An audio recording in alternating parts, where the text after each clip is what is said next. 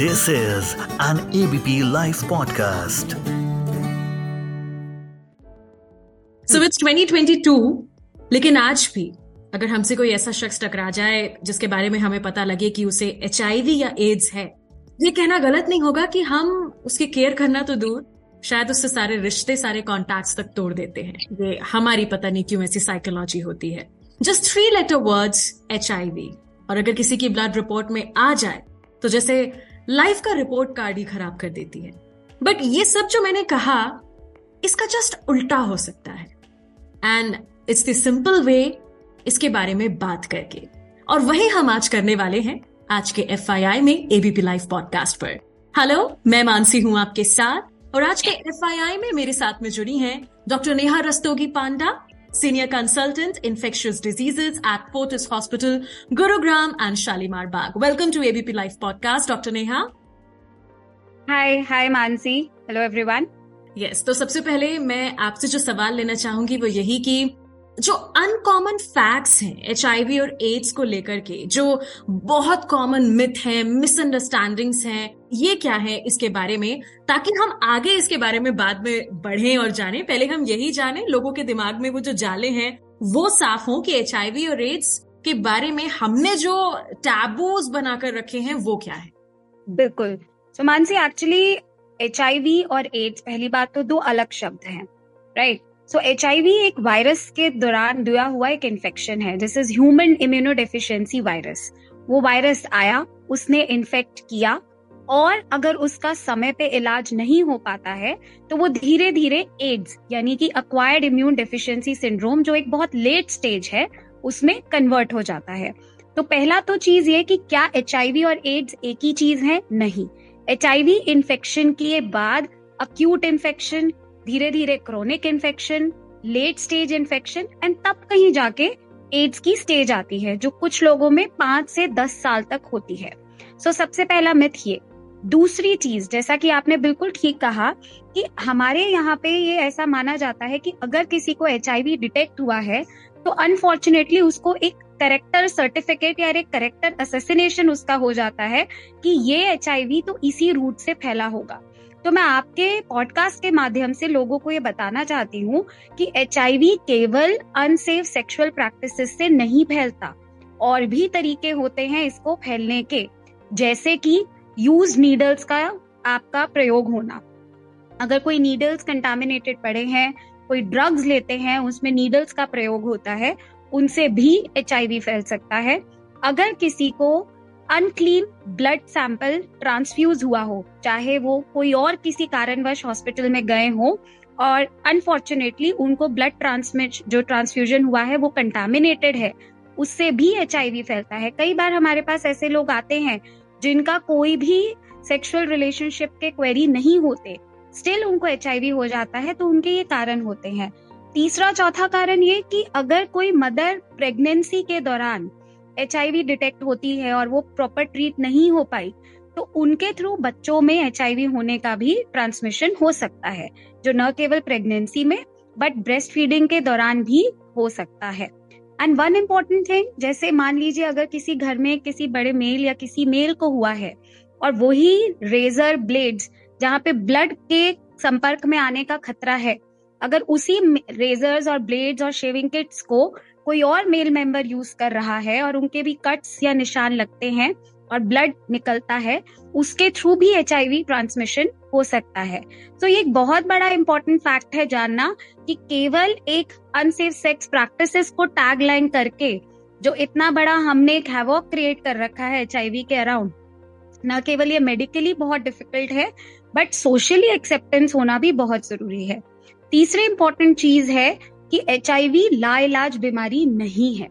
हमारे पास भगवान की दुआ से और साइंटिफिक आगे चीज़ों के चलते हुए आज की डेट में मेडिकल साइंस ने इतनी तरक्की कर ली है कि वन पिल पर डे पे हमारी लाइफ एक्सपेक्टेंसी विद एच भी 80 टू 85 इयर्स तक होती है।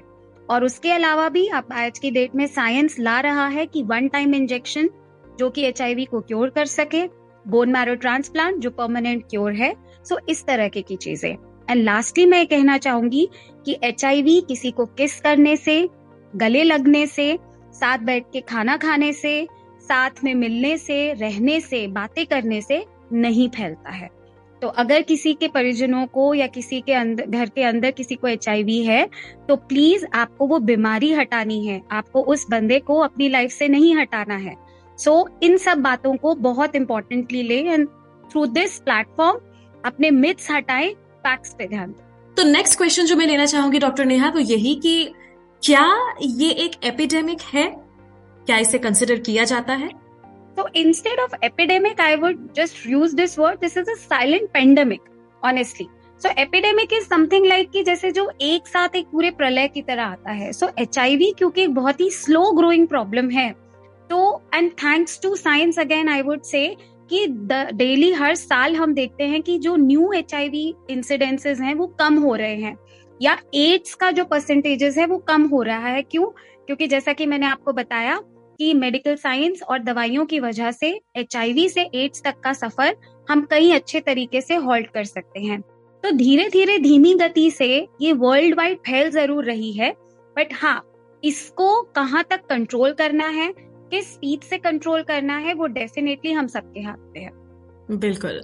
चूँकि आपने कुछ देर पहले बहुत सारे इसके रीजंस बताए लेकिन मैं आपसे ये जानना चाहूँगी कि एचआईवी का या एड्स का सबसे बड़ा रीजन इंडिया में अगर हम देखें तो क्या है? तो ऑनेस्टली स्पीकिंग अगर हम देखें इंडिया में सबसे बड़ा रीजन तो मैं आपको बोलूँगी जो आंकड़े या जो डेटा बताता है मोस्ट कॉमनली जो है देर आर टू रीजन सबसे ज़्यादा रेट ऑफ़ ट्रांसमिशन किसमें है वो अलग है। और सबसे ज़्यादा पाया गया रीजन अभी भी हम बोलते हैं अनसेफ सेक्सुअल प्रैक्टिस ही है। Followed immediately followed by the blood transfusion and almost equal incidences हमें ड्यूरिंग प्रेगनेंसी ट्रांसमिशन के भी मिलते हैं। लेकिन अगर आप ये पूछें कि सबसे ज़्यादा डेंजरस रिस्क में कौन है तो मैं ये बोलूँगी कि बहुत डायरेक्ट इफ़ेक्ट जो होता है वो प्रेगनेंसी से माँ से बच्चे का ट्रांसफ़र होता है। ओके. सो जो अब मैं सवाल लेने वाली हूँ वो ये कि इतना डिस्क्रिमिनेशन और जो हम कहते हैं कि आज भी ये स्टीरियोटाइप है क्यों है ये? मतलब आ, कोई और बीमारी भी होती है वो भी एक बीमारी है ये भी एक रोग है जिसकी दवा ले रहा है एक आदमी नॉर्मल लाइफ जी रहा है। स्टिल ये सब क्यों कंसिडर किया जाता है कि नहीं एच अगर किसी को है एड्स किसी को है तो ये एक स्टीरियोटाइप है क्यों? क्योंकि ये जो प्रॉब्लम्स और ये जो भ्रांति है, ये आज से नहीं, ये बहुत तब सालों से है, जब हम बोलते थे कि एचआईवी का कोई इलाज नहीं है। तो हम अक्सर देखते थे, आप 2008 या 10 की भी अगर बात करें, जो कि बहुत पुराना किस्से नहीं है, कि जब बहुत ही प्रिमिटिव दवाइयाँ मौजूद थी एचआईवी के लिए तो एचआईवी से लेटर स्टेजेस में बंदा बहुत जल्दी चला जाता था। दूसरा डायग्नोस्टिक्स इतने एडवांस नहीं थे। तो जब तक पेशेंट बिल्कुल ही वीक कमज़ोर वेट लॉस हुआ हुआ, काफ़ी बीमारियों से जूझता परेशान। तब जाके एचआईवी में पकड़ में आता था कि हाँ तुम्हें एचआईवी हो। उतने तक उस पेशेंट से काफ़ी और लोगों को काफ़ी तरीके की बीमारियाँ फैल जाती थी। तो ये इसलिए नहीं था क्योंकि उसको एचआईवी है। एचआईवी से अक्सर मौत बहुत कम है या चीज़ें बहुत कम फैलती हैं बट एचआईवी की वजह से जो इम्यूनिटी कम होती है, उससे जो नए नए प्रकार के या बहुत ही कॉमन इन्फेक्शन होते हैं उनसे आगे जाके कॉम्प्लिकेशन बढ़ती हैं। तो लोगों को ये समझना बहुत ज़रूरी है कि ये जो टैबू और मिथ है, वो इसलिए थे क्योंकि हम समय पे चीज़ें पकड़ नहीं पाते थे या समय पे उनको प्रॉपर डायग्नोसिस के साथ प्रॉपर इलाज नहीं कर सकते थे। तो लोगों ने एचआईवी को उसी तरीके से देखा है और परसीव किया है।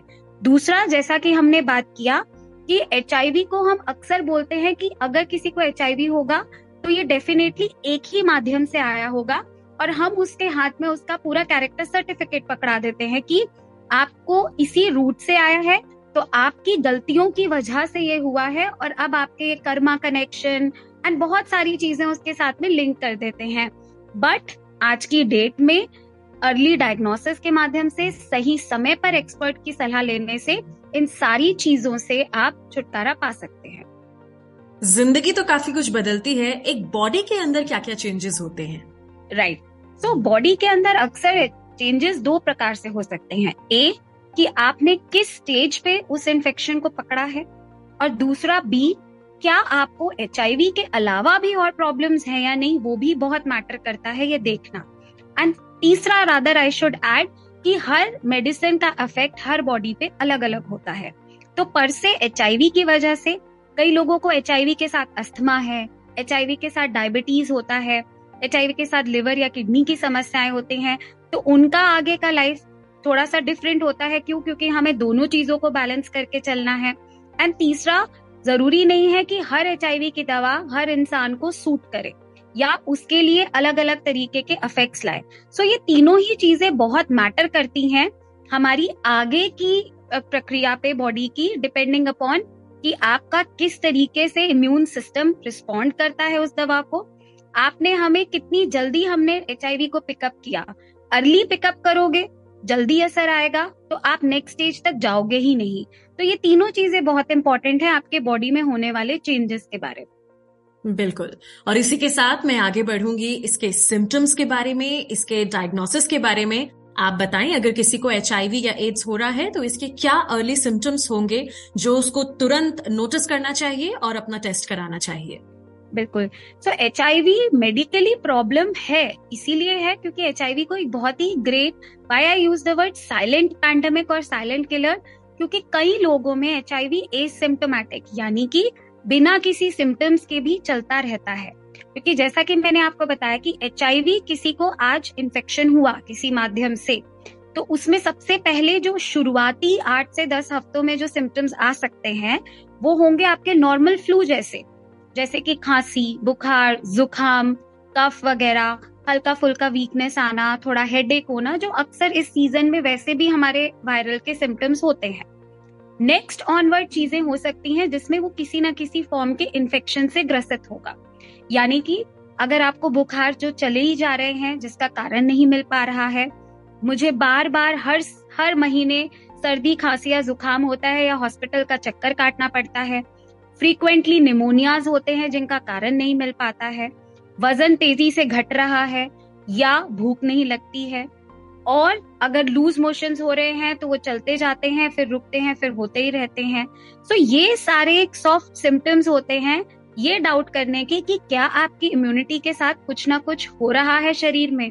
और तब हमारे को सबसे पहले सस्पेक्ट करना चाहिए वो कारण जो इम्यूनिटी के लिए सबसे ज़्यादा प्रॉब्लमेटिक है और इंडिया में हम अक्सर उसमें एचआईवी को सबसे ऊपर रखते हैं। बिल्कुल। और कहीं ना कहीं शायद हम कभी एचआईवी टेस्ट तो कराते ही नहीं है तो इस पर भी आपका क्या कहना होगा लोगों से? तो मैं लोगों से यही बोलूँगी कि कोविड और इतने सारे पैंडेमिक सब पिछले तीन सालों में देखकर हमने एक बात जानी है कि जितनी जल्दी पिकअप करो you know there is a tag line which says first of all prevention is better than cure of course हमें ये तो पता होगा कि ये ये माध्यम है ट्रांसमिशन के तो उस पर ध्यान दे। और अगर किसी को ये सिम्टम्स है भी तो I will always say hit early hit hard और उसके लिए हमें बहुत पता होना चाहिए कि हम किस चीज़ से लड़ रहे हैं।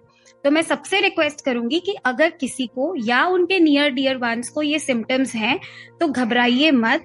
उसका टाइमली अगर डायग्नोसिस बनेगा सो so, एक बात आप ये सुनिए कि अगर किसी को एचआईवी इन्फेक्शन है तो ज़रूरी नहीं वो सौ के सौ लोग ही एड्स तक जाएँगे।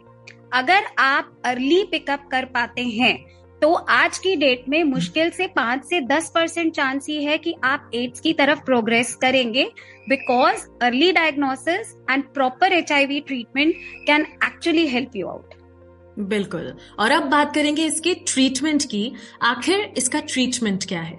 सो ट्रीटमेंट में Mansi there are lot of new things which are coming up so अगर मैं बात करूँ इंडिया की जो एग्जिस्टिंग अभी हमारे पास ट्रीटमेंट है सो so हम अभी मेडिकल ट्रीटमेंट में सबको मोस्ट ऑफ़ द पेशेंट्स जो कि डायग्नोस होते हैं, हम उनको एआरटी यानी एंटी रेट्रोवायरल थेरेपी जो एचआईवी की दवाई होती है, वो देते हैं.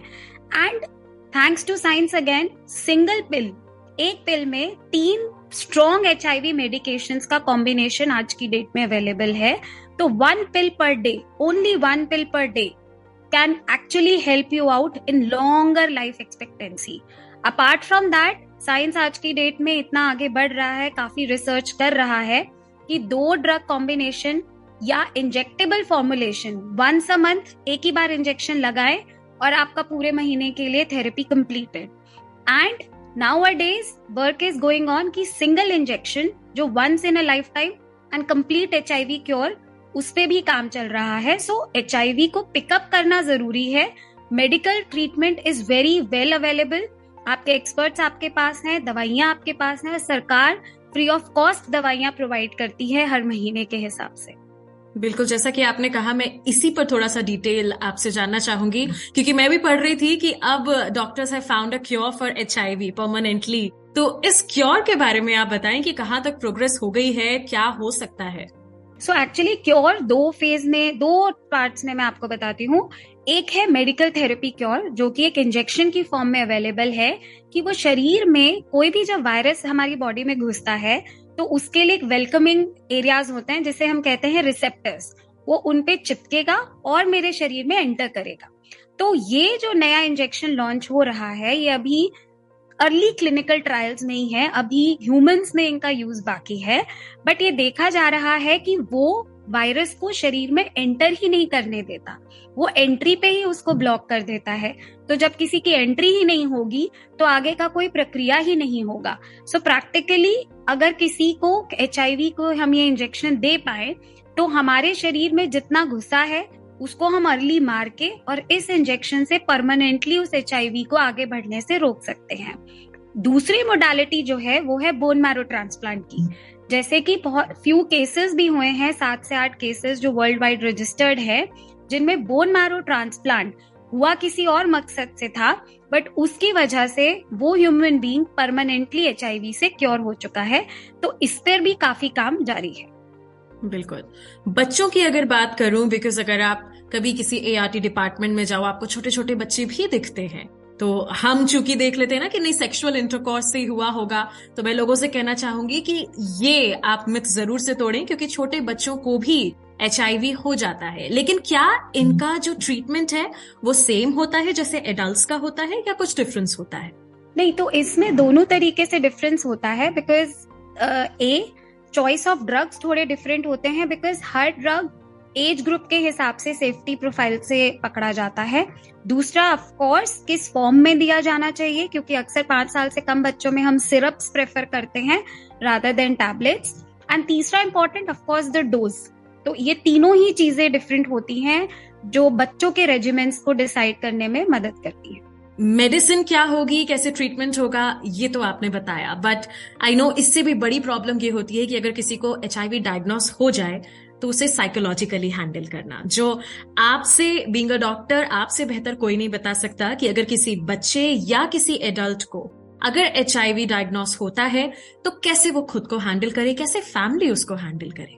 सो so यूजुअली जब हम हम we daily see these types of patients and come across तो हमारा सबसे इम्पोर्टेंट एक चीज़ होती है कि पहली बात तो जब आपके पास कोई पेशेंट या कोई भी व्यक्ति आता है जो कि उसको पता है कि हाँ उनको एचआईवी है तो एक चीज़ उनको ये हम ज़रूर समझाते हैं और इस पॉडकास्ट के ज़रिए मैं सबको ये अगेन मैसेज दूँगी कि एचआईवी का होना लाइलाज नहीं होता, ये कोई ज़िंदगी का अंत नहीं है।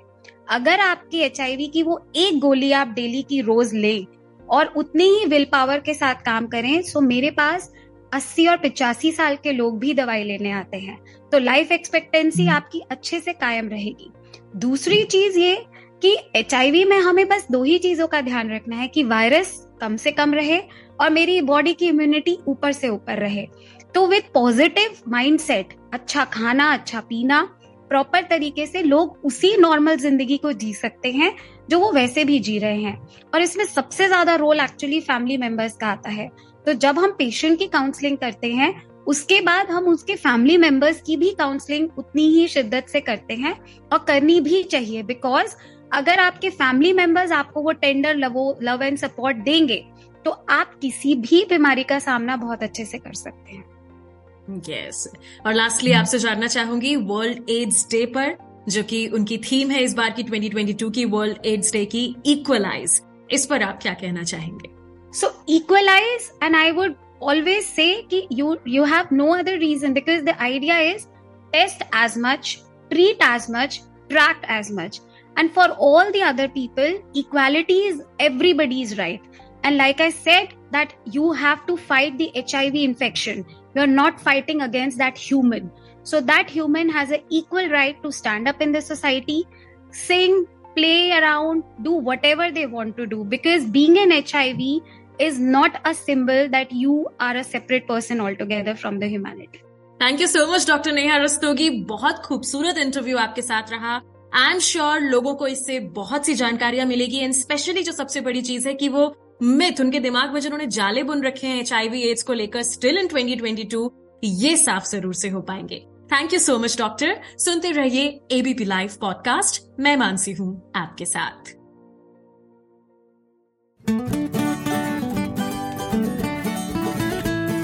This is an ABP live podcast